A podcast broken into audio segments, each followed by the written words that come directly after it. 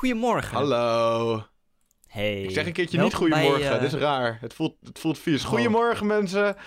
Goedemorgen. We zijn inmiddels bij de tiende aflevering van Ochtendgeiten. Het is een, een beetje een jubileumaflevering. Tenminste, zo voelt het. Ja, Ehm, ja, we gaan, eh, er vliegt van alles om je oren eh, vandaag. Zand, ventilatoren, stormen, regen, weet ik veel wat allemaal. Ehm, en, en pannenkoeken natuurlijk. een Sahara-zand. Ehm, ja, en, en, en zand, inderdaad. Ja, Eh, dus al. daar, eh, dat ga je zo meteen allemaal horen. En eh, ik zeg geniet ervan. Ik zag dat er bijna 500 mensen al onze podcast gedownload hebben.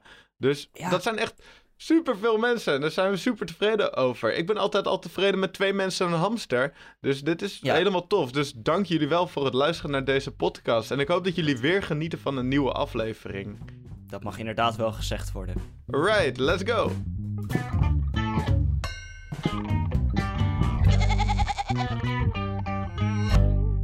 Hoe gaat het met jou? Ja, wel goed. Ja, wel goed, eh, mooi. Ik heb, eh, ja, ik leef. Ik doe gewoon de dingen en zo. En het Ja. is lekker weer, dus dat is wel heel erg genieten eigenlijk. Ja, echt En, zo. eh, ja, nee, het, het gaat wel goed. Hoe, ik heb eh, net ook weer even lekker buiten gezeten. Dat is zo chill. Dat je gewoon weer op die momenten komt dat je gewoon lekker met een kopje koffie in de ochtend buiten kan zitten. Lekker, lekker kopje koffie buiten. Even een maat van mij kwam langs. Lekker voordat we deze mooie ochtendpodcast op gaan nemen. Hoppatee. Gewoon even lekker buiten zitten. Gewoon even lekker chillen. Ja, dat is altijd, eh, altijd fijn. hey, eh, hoe is het verder met jou dan? Ja, lekker. Ik ben een beetje moe, maar dat hoort ook soms bij het leven. Eh, Ja. Ik heb eindelijk mijn eerste concert weer ge- gehad. Niet zelf gespeeld, maar ik ben eh, naar Royal Blood gegaan in Ja, Avas. nice.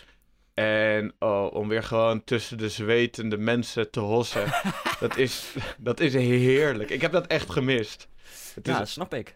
het is die live muziek, die, die volledige penetratie in je oorballen en in je, in je lichaam. Dat wordt gewoon, dat is zo fijn.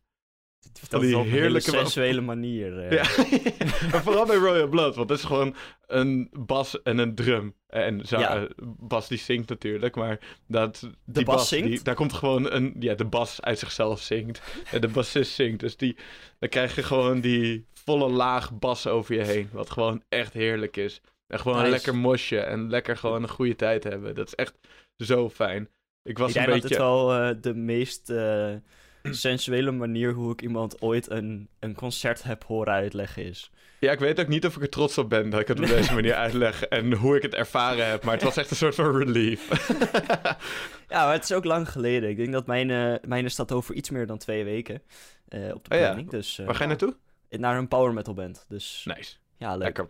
Lekker man. Ja, ik vind het gewoon chill dat eh, voor corona had ik gewoon een aantal concerten geregeld en zo. Toen kwam corona en dat ging allemaal niet door, maar het is nu een extra groot feestje om het dan nu maar wel weer te gaan doen. Ja, inderdaad. Ja, we moeten het er maar mooier van pakken. Het, het nadeel is wel, zeg maar, ik, ik zou het dan twee jaar geleden, zou ik bijvoorbeeld naar Green Day gaan.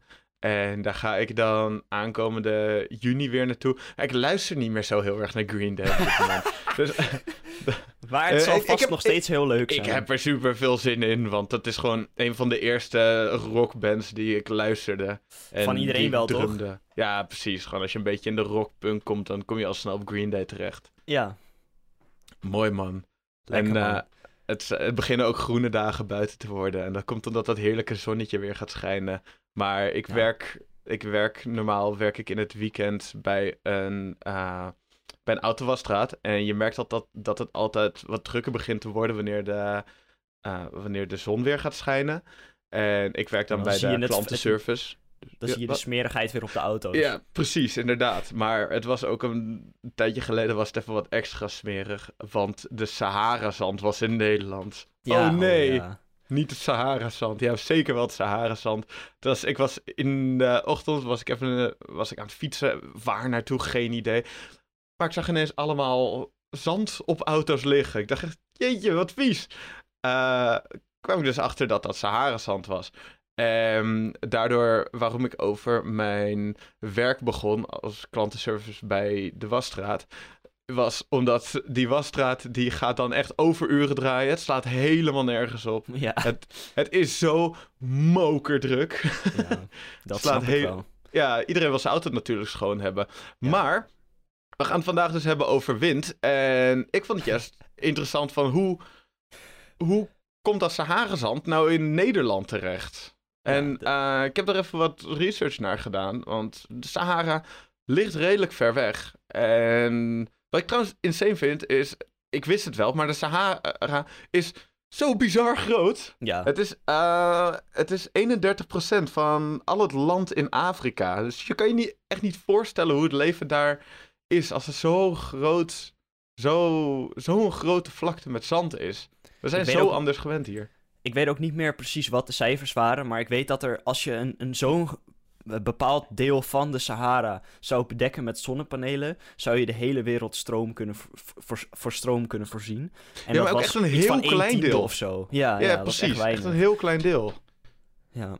Dus dat, dat is wel, eh, dat, dat is inderdaad wel nice. Ehm alright, nou ik ga je hebben over, er werd aangeklopt bij mijn deur, dus ik werd even afgeleid. Eh, door, over de wind die daar vandaan komt. Want dat komt eigenlijk door eh, wind in de Sahara. Dat zorgt ervoor dat zand en stof de atmosfeer ingeblazen wordt. En dat kan tot kilometers in de lucht komen.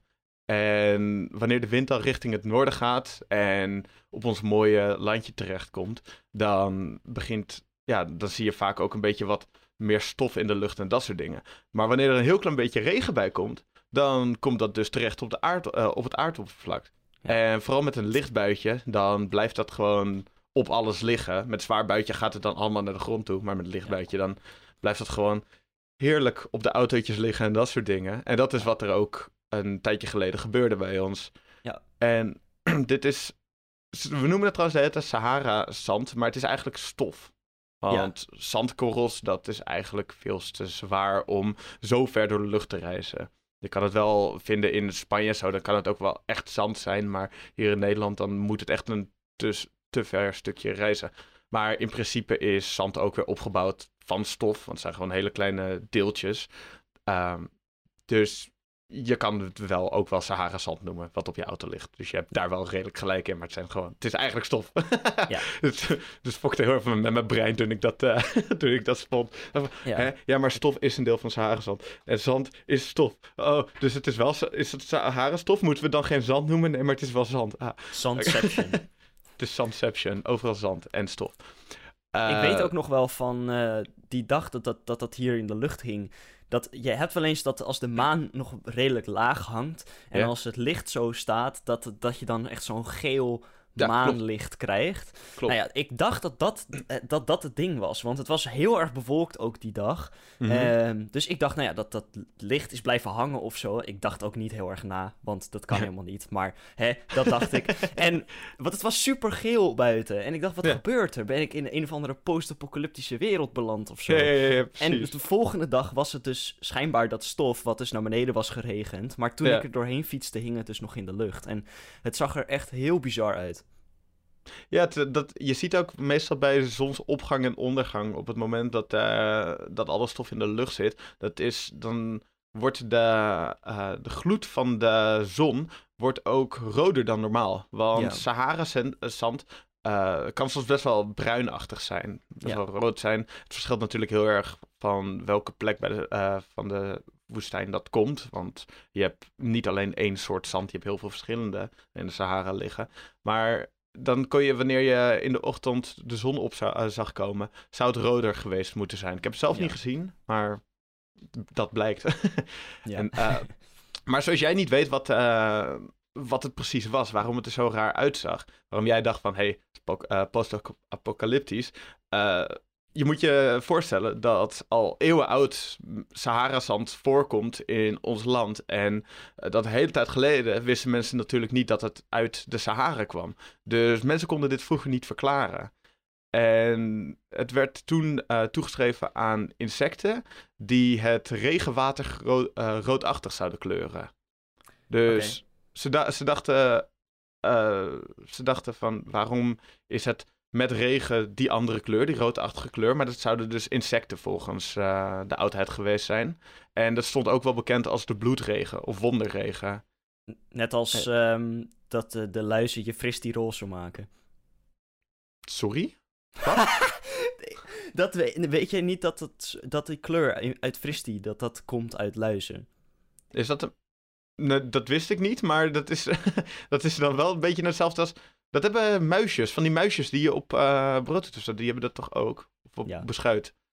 Klopt. Nice. Ja. Weer wat geleerd. ja, precies. Dat is ook lekker.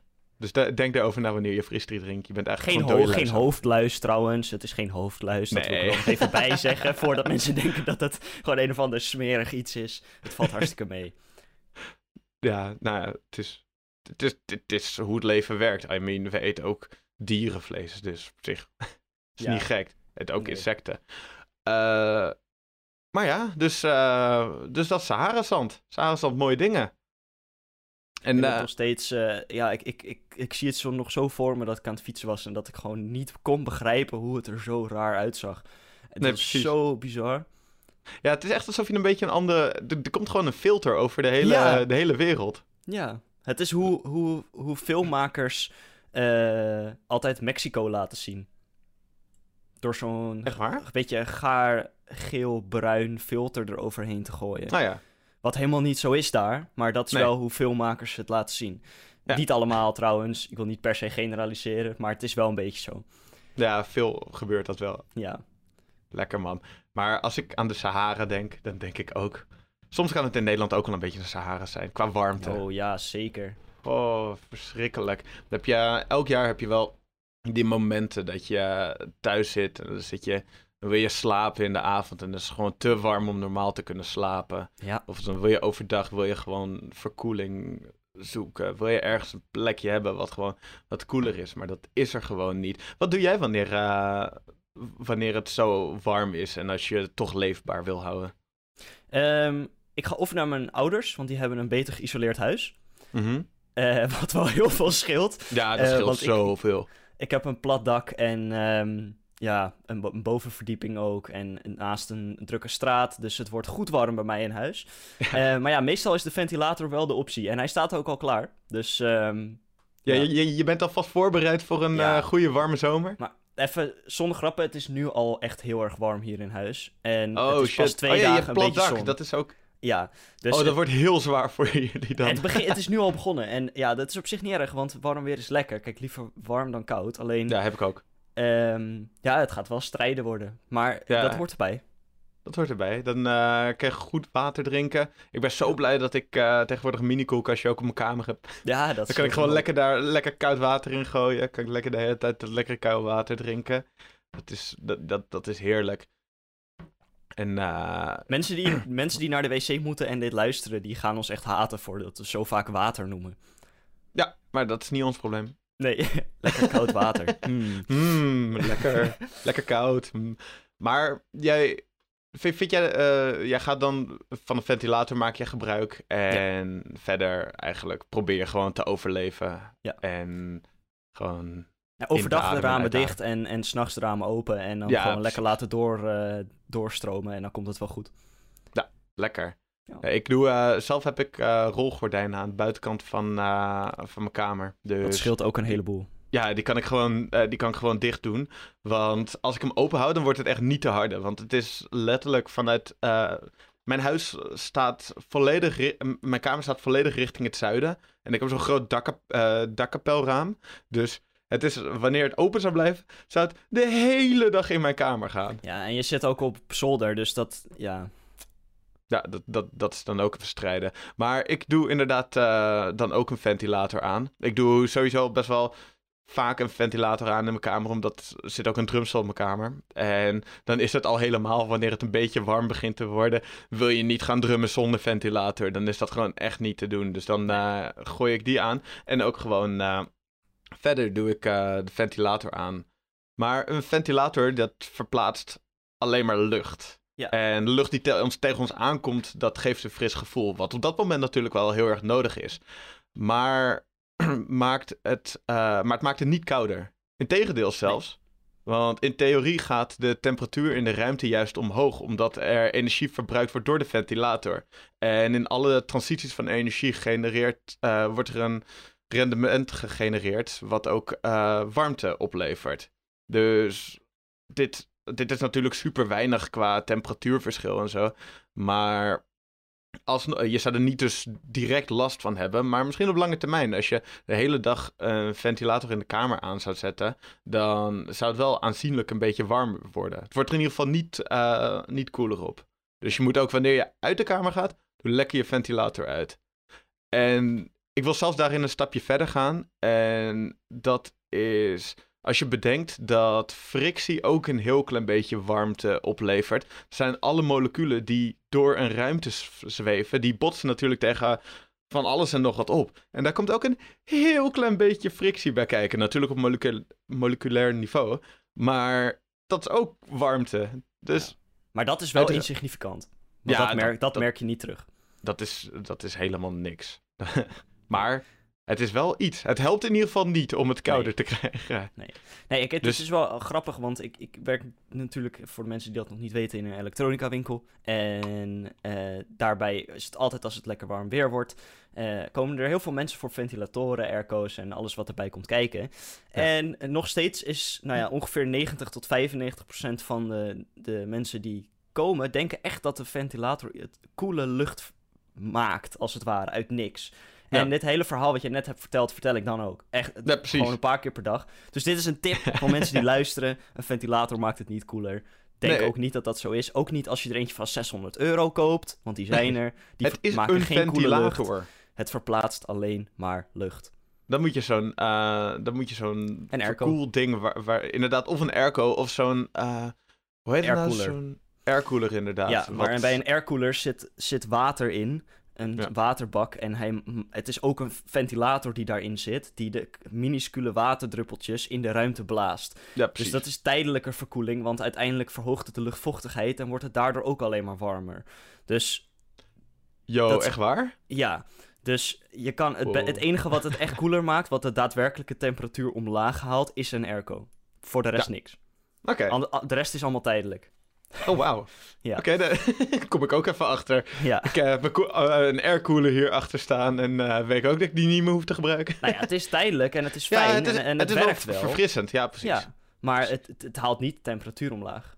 Nee, precies. Plus als je gaat zweten, wordt, ga je alleen maar meer zweten omdat de luchtvochtigheid gewoon een stuk hoger is. Juist.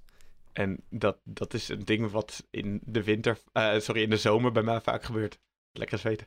Lekker. Ja, bij de meeste mensen is het goed voor je. Het is ook een teken dat je lichaam goed functioneert als je kan Dat is waar, dat, dat is waar. Je gaat tenminste alle, alle, alle shit poriën gaan buiten. Oh, lekker man. uh, je moet trouwens wel... Uh, het is wel aan te raden om gewoon lekker de ventilator aan te zitten wanneer het inderdaad avond, uh, avond is. En zelfs al ben je dan niet in de, in de kamer, als, je gewoon, als het avond is en je doet je deuren, of nacht is en je doet je deuren open en je ramen open en zo.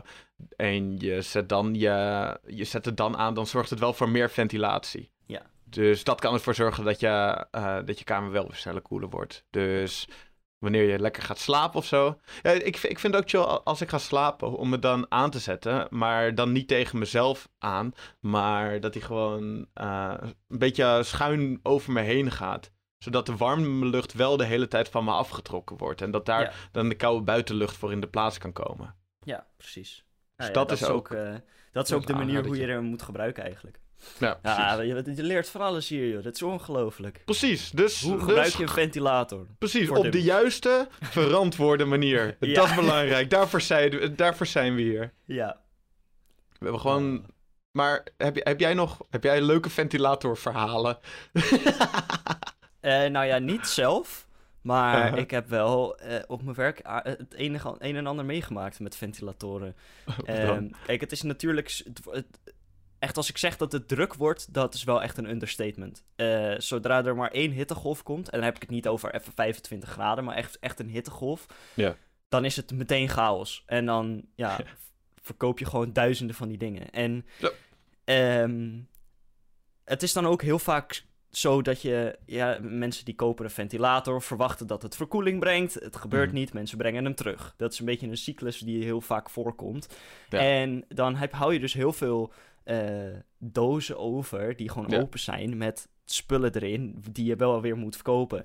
Um, en dan vervolgens zijn er altijd mensen die op het laatste moment van de hittegolf nog denken: ik ga nu wat kopen. Want er is vast nog wat over. En dan Ja. heb je dus alleen nog maar die, die open dozen en die half complete dingen over. Ja, Ja. en dan kopen ze dat, want ze moeten gewoon wat hebben. En daarin zie je toch wel hoe, ehm, hoe ja, in paniek een mens kan raken van iets als temperatuur. En je ziet dat mensen echt gewoon niet meer kunnen functioneren doordat het zo warm is. Dat is Ja, zo, zeker. zo bijzonder om te zien. En eh, ja, dat zie je dan wel weer terug in de ventilatorverkoop. Dus grappig om te zien. Ja, Ja. nice.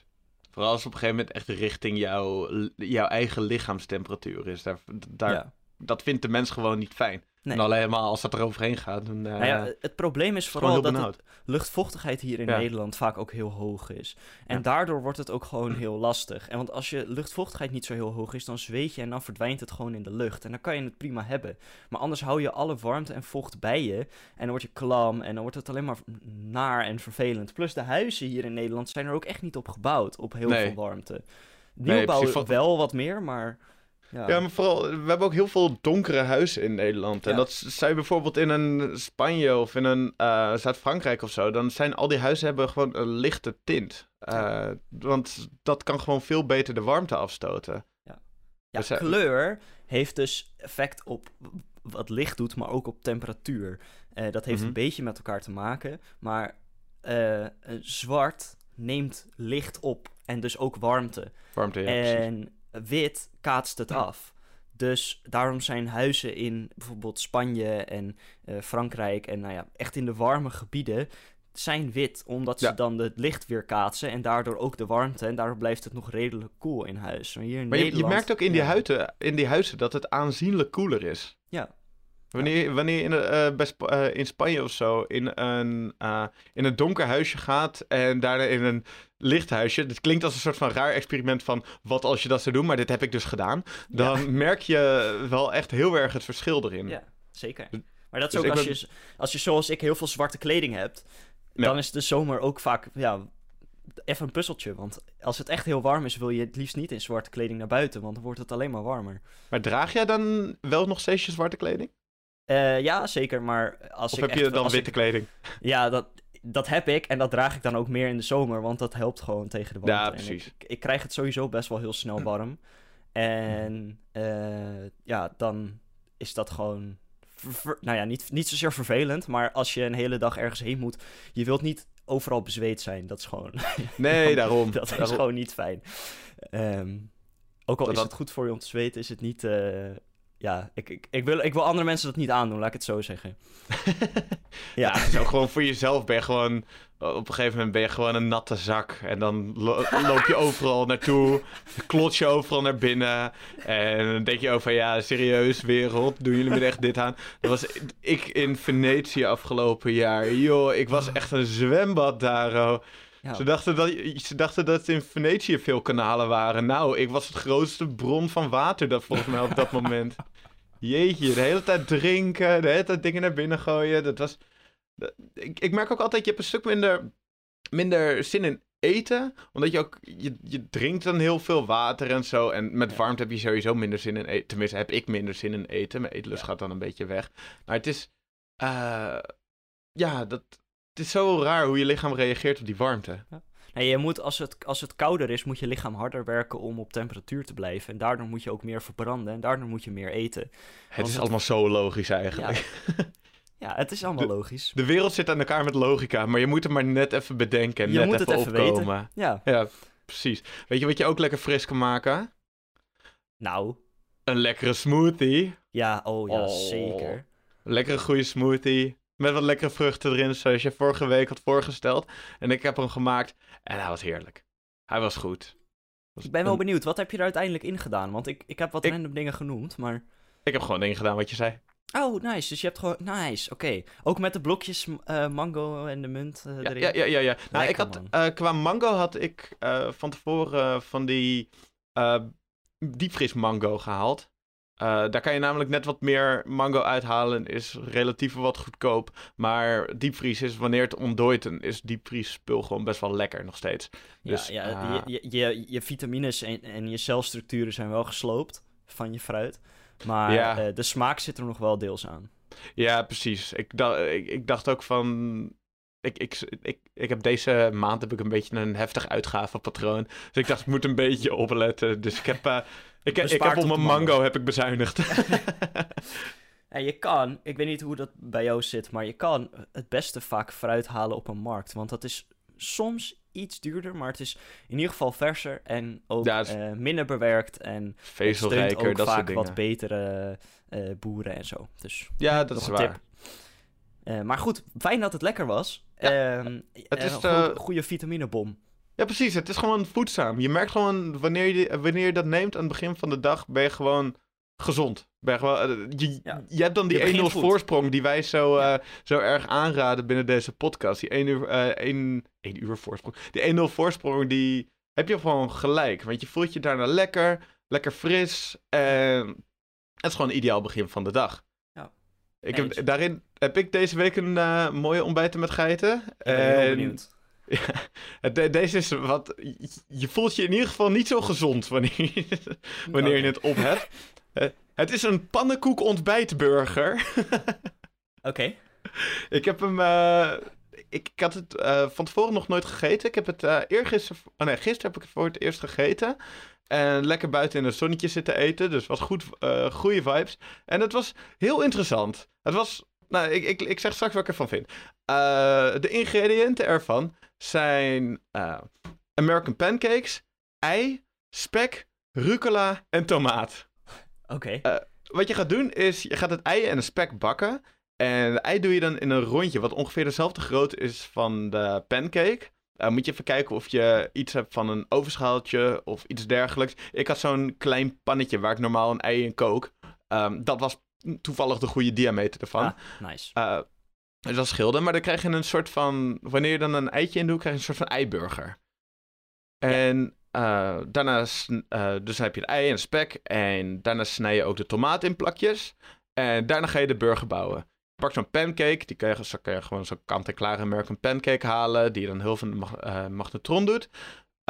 daarna een handje met rucola. Gewoon wel een goede hand. pak meer dan dat je denkt dat je nodig gaat hebben. Want anders verdwijnt de rucola. En dus proef je het gewoon helemaal niet meer. Want het is best wel een grote burger. Ehm, Daarnaast twee slices, doe je daar twee slices tomaten overheen. Daarboven doe je de ei, het ei, dus het eiburgertje. Uh, daarboven twee plakken spek en dan weer een pancake. Dus het zit, zit zeg maar ingebouwd in twee pancakes. En dan moet je het gewoon eten als een burger. Dus je doet het in je hand en je gaat gewoon bijten. Ik doe het helemaal voor nu voor de camera. lekker bijten, lekker happen. En uh, dan heb je gewoon een heerlijke pancake eiburger ontbijt gedoe.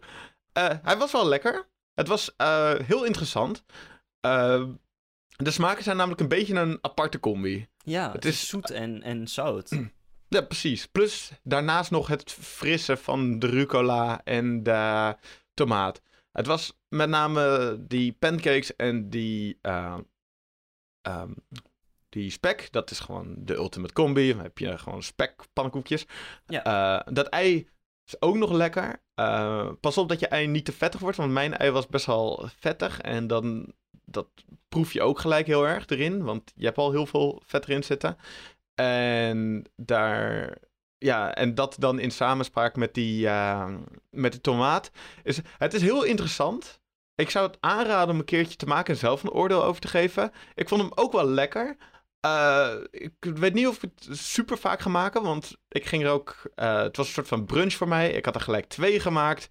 en het was wel veel. Volgens mij zijn twee van die dingen zijn in totaal zo'n 800 calorieën of zo. Dus dan heb je ook wel een bom aan calorieën aan het begin van de dag. Uh, Als je wilt aankomen of bulken of zo, dan is dat een goede optie. Dan is dat zeker een goede optie. En het was, het was, wat ik zeg, het was dus ook wel lekker. Maar ja, ook, het, is, het is een beetje een vreemde combinatie. Maar je moet het altijd geprobeerd hebben voordat je echt een, uh, echt een oordeel aan kan geven. Dus laat vooral um, op de Instagram, is gewoon waar we maandag weer lekker, de, uh, waar maandag lekker die foto's plaats. Uh, laat gewoon weten wat je ervan vindt. En dan gooi je dat eronder. En dan horen we het wel van jullie. En Sam gaat ook lekker laten weten wat hij ervan vindt volgende week. Ik ben heel erg benieuwd. Ik, heb, ja, uh, ik vind dit wel een hele interessante. Ja, ik ben. Uh, ja, ik, American Pancakes zijn sowieso wel. Uh, nou ja, mensen. ik sta in een specifieke persoon in de telefoon als Mr. Pancake. Dus eh, ik eet en maak wel veel pannenkoeken, dus het, het is in mijn straatje. Maar Nice. ehm, ja, ik, ik ben echt heel erg benieuwd. Nice. Zo, mijn stem sloeg over. We zijn, we zijn nog jong, hè? Het kan nog. Dus, ja, was jij maar pubers, je maakt weet je ook helemaal niet uit. Jeetje, moet ik echt niet doen. Oké, we hebben net dus de hele tijd ge- gepraat en geluld over wind. En deze aflevering gaat over wind, dus dan lijkt het ons ook wel even handig om een beetje uit te leggen wat wind is.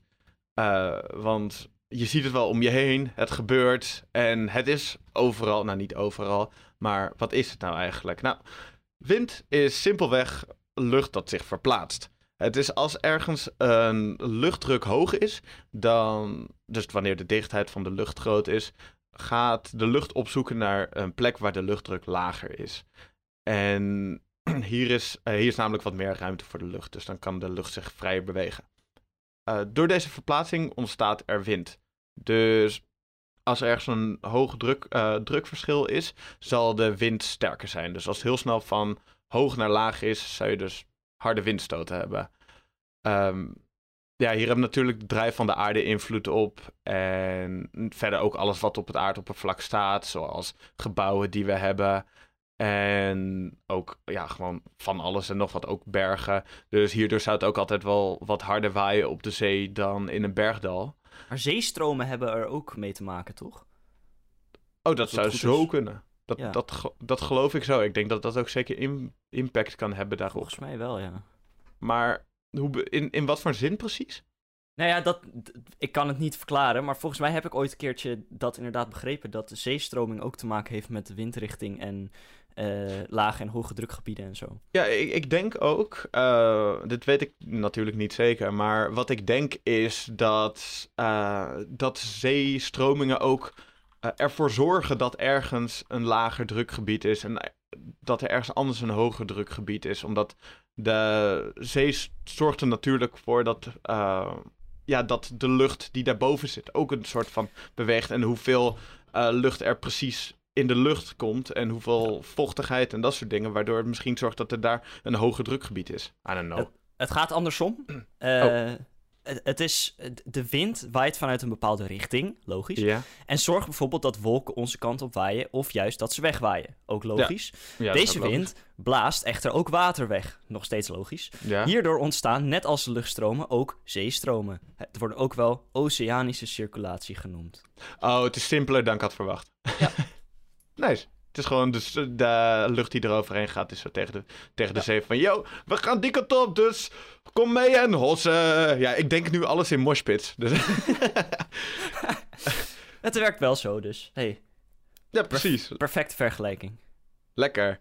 Ja, want eh, je hebt ook altijd na het weerbericht heb je altijd, of tenminste eh, in het weerbericht na het nieuws heb je altijd dat ze die, eh, de luchtdruk zeg maar aangeven. En vroeger, dacht, vroeger zag ik dat ook en dacht van, leuk dat ze dat hier inzetten, maar no one cares. Wat maakt het uit? Maar het zorgt, het laat gewoon zien welke, in- ja, wat er precies gebeurt en Ja. wat de invloed van het drukgebied heeft, zodat je precies kan verklaren waarom dingen gebeuren en waarom bepaalde voorspellingen gemaakt worden. Ja. En hier Ja, kan je echt superveel uit opmaken. Ben je, ben je daar nou ook wat meer in geïnteresseerd? Ik heb een hele leuke website. Eh, ik had hem al naar jou gestuurd, Jeroen. Maar eh windy.com, Ja. als in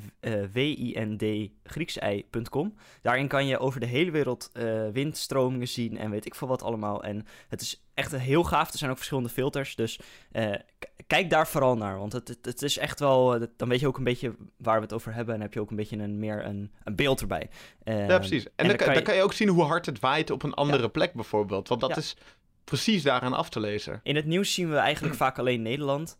tenzij je natuurlijk naar andere nieuwsbronnen kijkt. Maar ehm, ja, hier kan je echt de hele wereld zien. En het heeft ook invloed op, op ehm, de routes die vliegtuigen nemen en zo. Dus het is echt wel heel, eh, heel gaaf om te zien. We hebben alles op vliegtuigen, op, op vogels, echt op alles. Ja.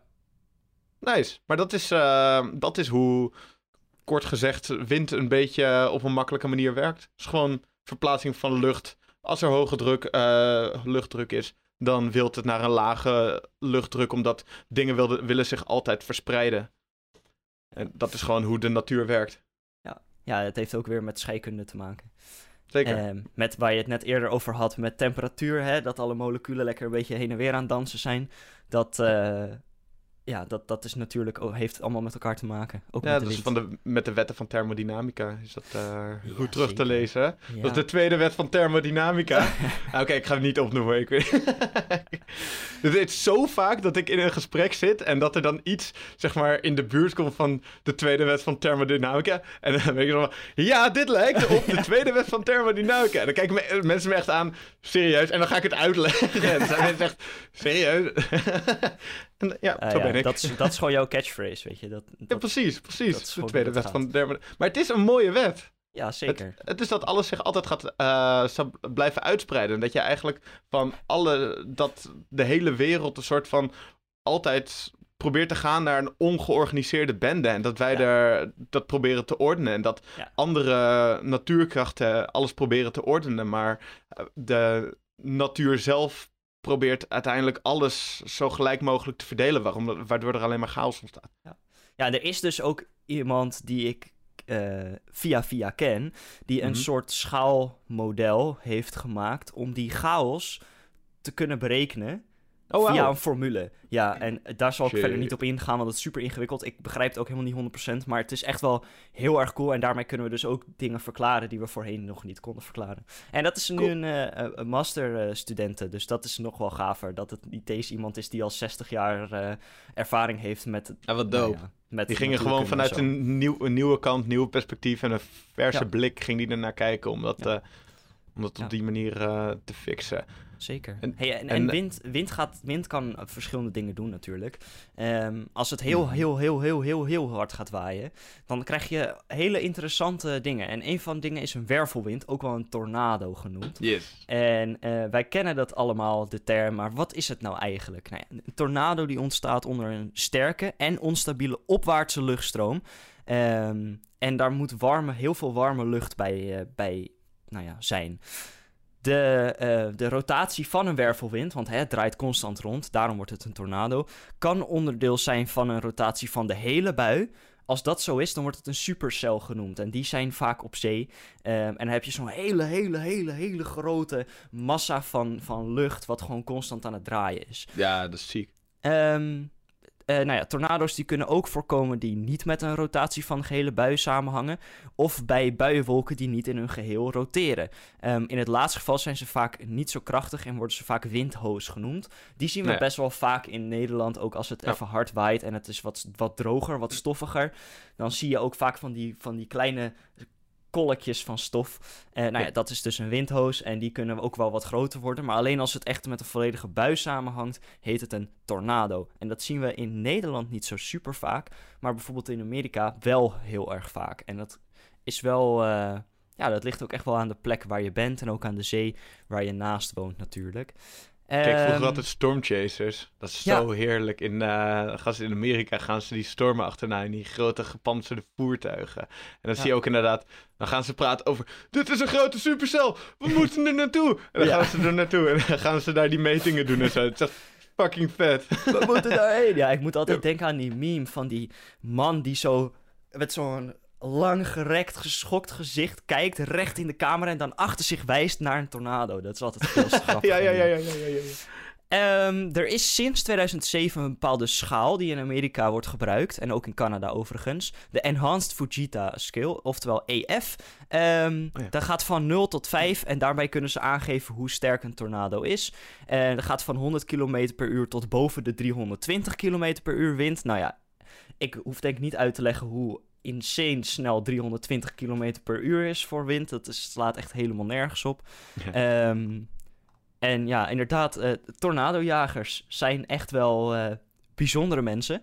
En het, het is inderdaad vaak mogelijk om eh, gebieden waarin tornado's zullen gaan voorkomen een aantal uren tot dagen van tevoren aan te wijzen.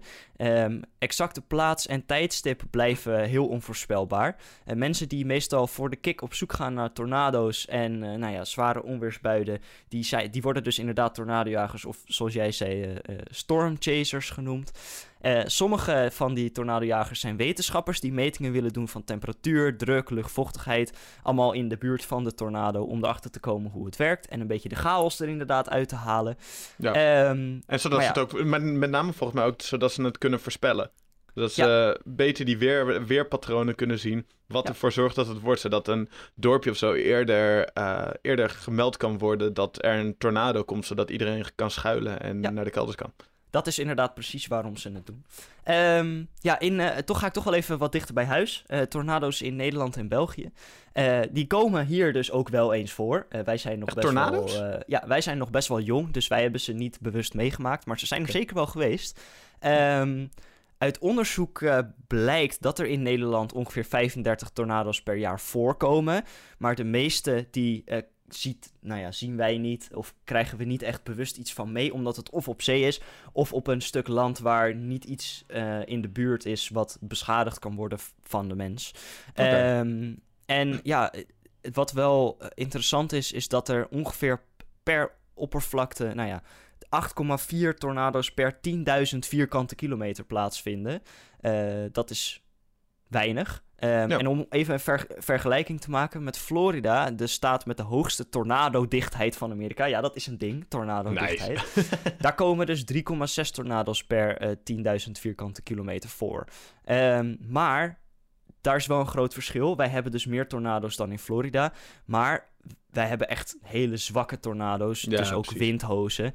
Ehm, en ja, in, in Florida ook wel in, in Tornado Alley zijn er echt veel grotere en sterkere tornado's. Ja, precies. Eh, die dus, brengen echt schade aan. En daarvoor moet Ja. je je zeg maar echt druk maken. En hier, dit zijn gewoon een paar windjes die even, even een rondje gaan draaien.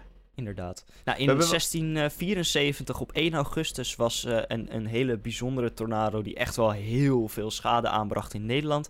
Eh, waaronder de Dom van Utrecht is daarmee eh, geraakt, waardoor de schip van de kerk instortte. En eh, sindsdien Nee, staat de Domtoren ook los van de kerk. De brokstukken die bleven nog heel lang liggen, maar na de opruiming hiervan is ter plaatse het Domplein aangelegd. Oh joh, Dus eh, mooie geschiedenis van de Dom van Utrecht. nice. Ehm, Dom. Ja, haha.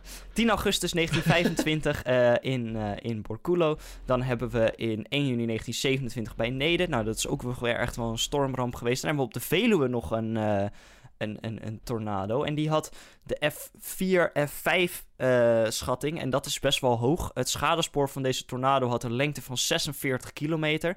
En was 400 tot 1400 meter breed. eh, en liep voornamelijk door plaatselijke bossen. Er vielen geen slachtoffers, omdat hij dus in de bos was. Ja. Ehm, maar ja, op de Veluwe, daar zullen heel veel planten en dieren echt wel, eh, nou ja, op z'n zachtst gezegd last van hebben gehad. Ehm, Vliegende dat koe. was, ja, inderdaad. Ehm, op 27 maart 1966, komt toch alweer wat dichterbij. Ehm, in eh, Winterswijk verwoest een tornado het Winterwijkse feestgebouw aan de Heidsma Mulierweg. Ook in de omgeving ontstaat veel schade aan de Groenlozeweg, de Morgenzonweg en de Wilhelminastraat, waaien daken geheel of gedeeltelijk weg. De plaatselijke voetbalclub eh, WVC verliest het dak van de kantine. Oh, ik vind het zo jammer voor het feestgebouw. Het is zo'n mooi gebouw. Ja, ja. Waar was het ook weer? Eh, Winterswijk. Winterswijk. Dat is Winterswijk. Dat is toch... Dat is, dat is erfgoed. Ja. Dat, de, de niet feestgebouw in Winterswijk... Nee, niet, niet- Dat was erfgoed. is het nu weg? Eh, het zal vast herbouwd zijn, want Winterswijk Ah, ja. bestaat nog steeds. Eh, Gewoon heel heel weg. is weer meegenomen, nee. Ehm, ja, wat nog wel, eh, eh, nog eentje die belangrijk is, wat vlak voor mijn geboorte heeft plaatsgevonden.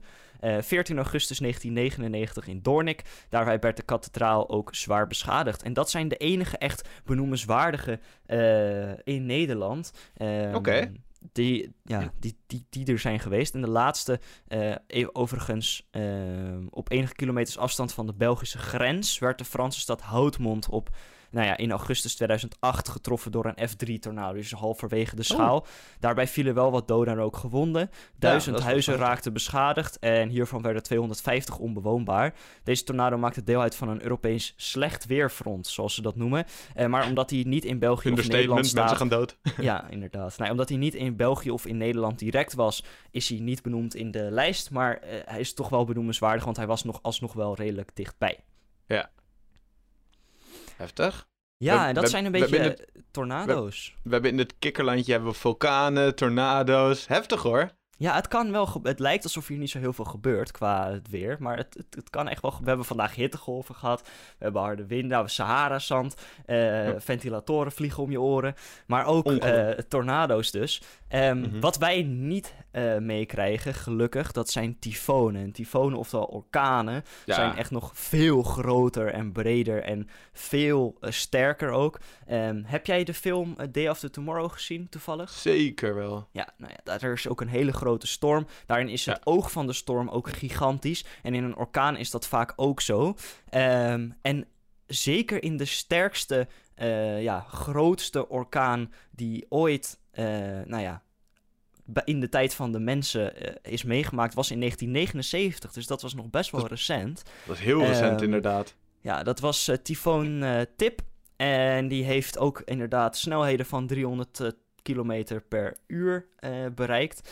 En als het over uh, Amerika had gehangen, dan was er even een makkelijke vergelijking hoe groot die was. Dan was het van Dallas tot New York uh, qua hoe groot de storm Yo, was. Yo, dat is echt heel groot.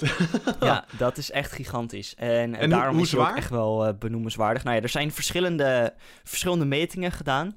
Mm -hmm. um, in ieder geval uh, de, de breedte ervan was twee, 2220 kilometer. Zo! Uh, ongeveer overigens, want het, 22... was, het is een uh, orkaan. Dus ja, dat is uh, mi, mi, nou ja, tussen de 2 en 2500 kilometer.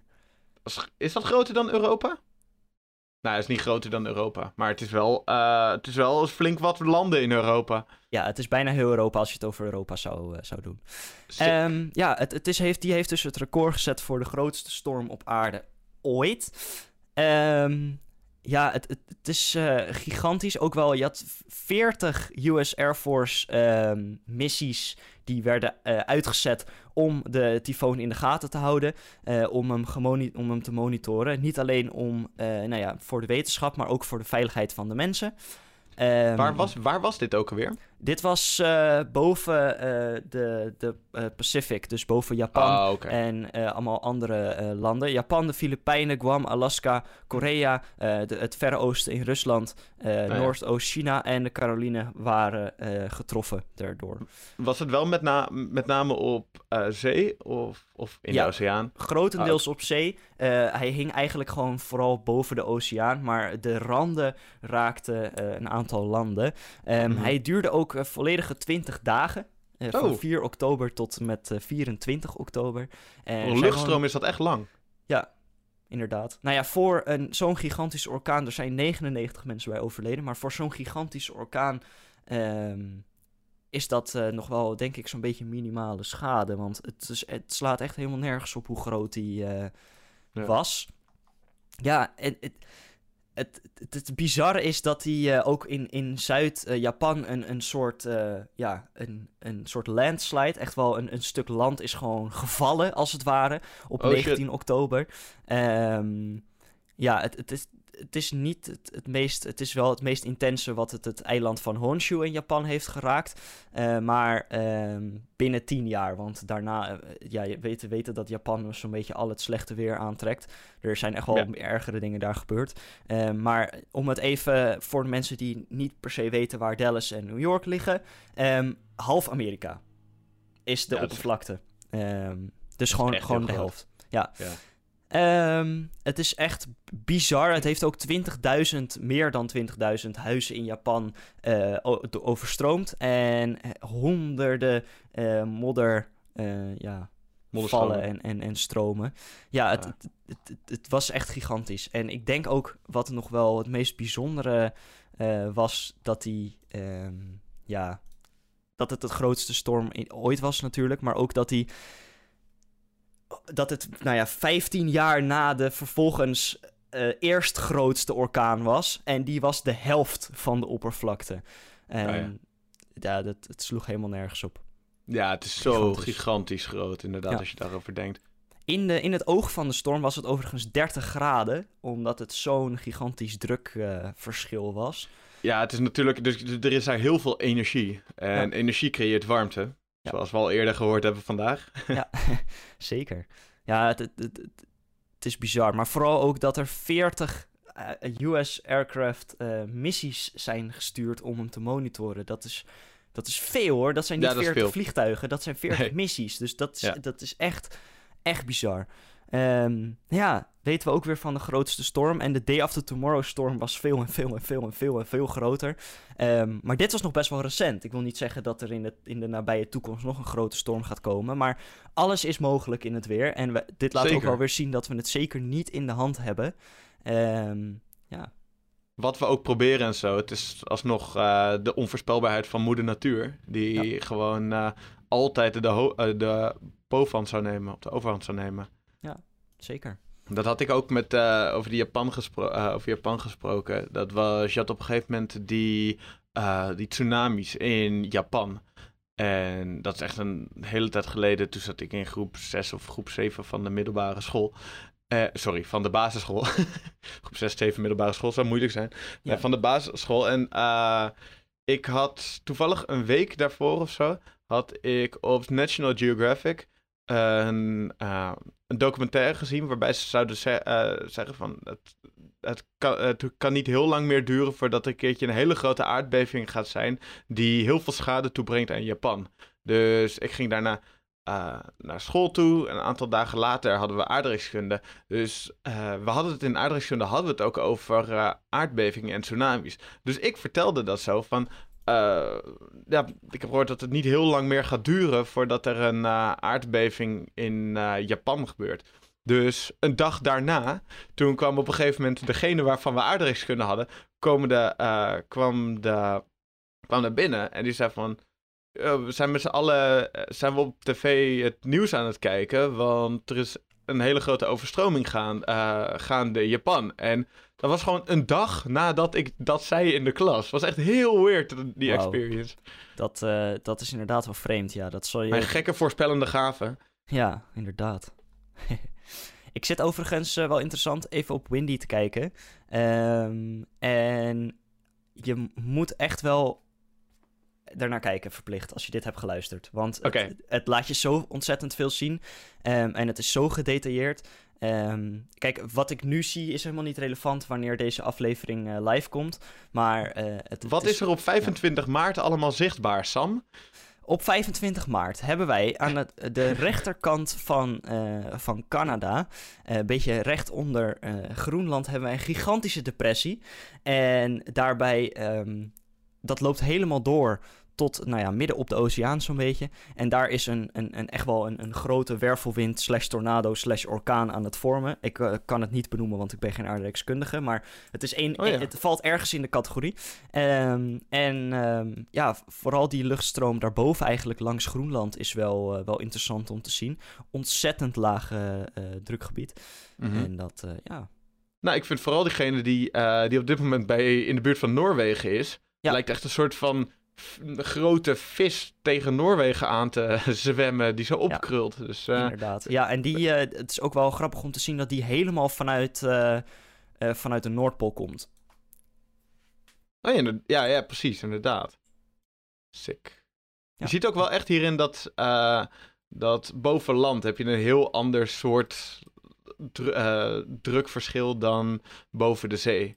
Boven de zee is het veel heftiger qua drukverschil ook en zo. En over, boven het land is, allemaal, is het meeste wel redelijk gelijk. Ja, je hebt natuurlijk gewoon wind en zo, maar het is redelijk, redelijk gelijk daar allemaal. Ik ga nog even eh, kort benoemen dat wij ook een tyfoon kunnen herkennen. Ofwel tropische cycloon ofwel orkaan. Eh, allemaal hetzelfde ding, maar heeft verschillende namen.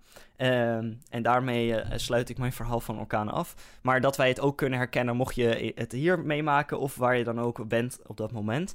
Ehm, het opvallendste kenmerk van een tropische cycloon is het oog, uiteraard. Met de laagste luchtdruk en de grote windsnelheden rond het centrum. Terwijl de windsnelheid en bewolking in het oog, nou ja, bijna niet aanwezig zijn. Het is echt windstil.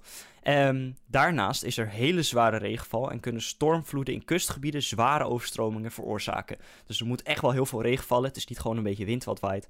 Ehm, in tegenstelling tot stormen op gematigde breedte hebben tropische cyclonen geen front. Dus het is niet van, oh, het komt als een soort wolk op je af en dan gaat het weer weg. Nee, het draait rond. Dus het gaat er ja, het, het is er constant eigenlijk. Oh ja, ja. Ehm, cycloon heeft een gesloten eh, eh, ja, circulatie. Dus het, dat is wat ik net zei. Het is echt op zichzelf gefixeerd. En er is geen enkele wolk of windrichting of storm of wat dan ook wat het gaat tegenhouden. Tenzij er een storm is van eh, vergelijkbare grootte. Oh. Ehm, op satellietfoto's zie je dus ook echt een spiraal. Ehm, en ja, het, het is in alle lagen van de aardatmosfeer aanwezig. Dus of je nou op de, op de aarde staat of, of, of eh, vijf kilometer in de lucht bent, eh, het, het is, die druk is overal. Eh, omdat het zo'n grote, omdat een orkaan gewoon zo groot is. Bij lage drukgebieden van gematigde zone kan de, ja, de, circulatie worden ontbroken door fronten. En dan is hij dus niet meer echt, dan is het geen orkaan meer. Dan is hij echt, nou ja, kapot gemaakt en gebroken en dan is hij voorbij. Ehm, hieruit volgt dat een systeem gekenmerkt wordt door fronten en er geen sprake meer is van een orkaan. Ehm, hij heeft rond het centrum, rond het oog, als het ware, een hele brede wolkenmuur. In het Engels noemen ze dat eye wall, omdat het gewoon, nou ja, de muur rond het oog is. En ehm, die wolken zijn echt gigantisch. Echt dat je zegt van, oh, dit is een grote wolk. Nee, echt, dit slaat nergens op. Ik heb nog nooit zo'n grote wolk in mijn leven gezien. Een, be- Ehm, een beetje, als die scène in Avatar, dat eh, in het eerste seizoen dat Appa op een gegeven moment naar boven gaat in het oog van een, eh, van een storm. Ja, ja, voor de mensen die dat inderdaad hebben gezien. Ehm, ja, inderdaad, dat is precies hoe het werkt. Ehm, ja, het, het, eh, het, het, die muur die, die, die zich vormt, als het ware, van die wolken, dat komt doordat het constant verdampen en condenseren van, van best wel warm zeewater plaatsvindt in dat oog. En omdat het daar zo'n hoge temperatuur is, ehm, en ook een plotselinge hoge temperatuur. En door die verdamping krijg je die gigantische wolken in het midden. Ehm, ja, deze damp die condenseert, daarbij komt dus ook energie vrij. Deze energie doet de lucht opstijgen, daardoor daalt de luchtdruk. En de nog aanwezige waterdamp koelt af en condenseert. En door la- dalende luchtdruk wordt eh, vochtige lucht uit de omgeving aangezogen.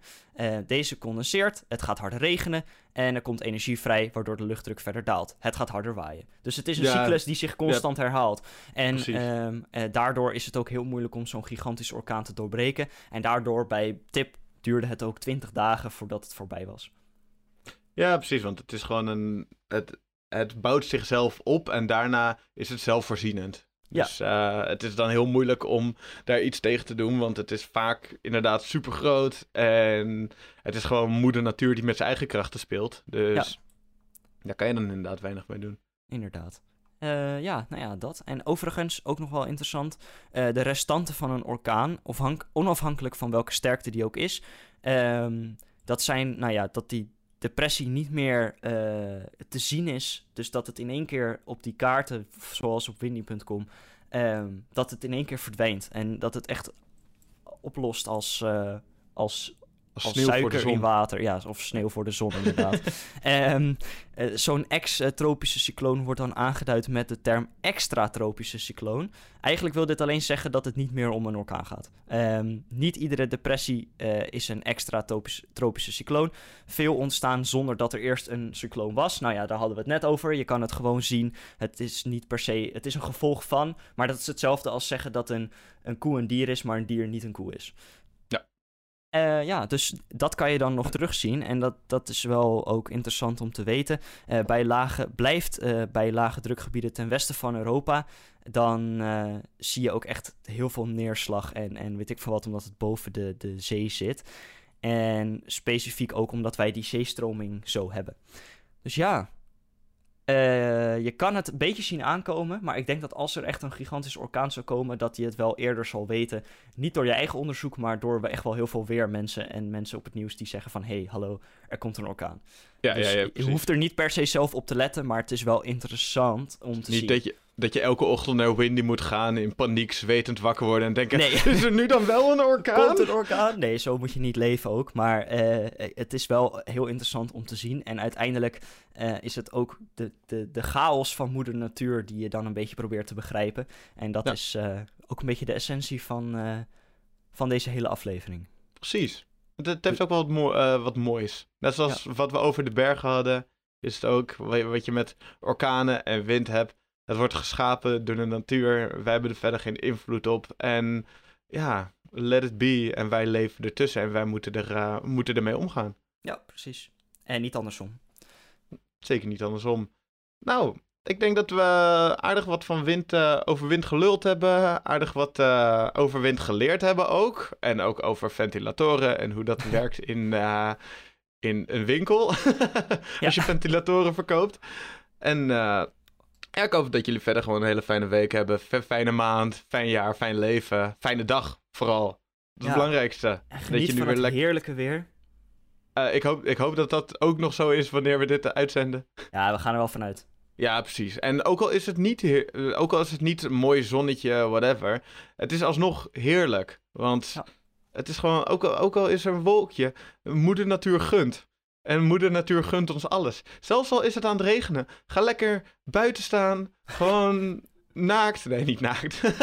en ga gewoon alles over je heen laten komen. En geniet gewoon. Heerlijk. Dit is mijn pleidooi van genieten. Let it be. Heb een, fijn, heb een fijne dag, mensen. Ja, zeker weten.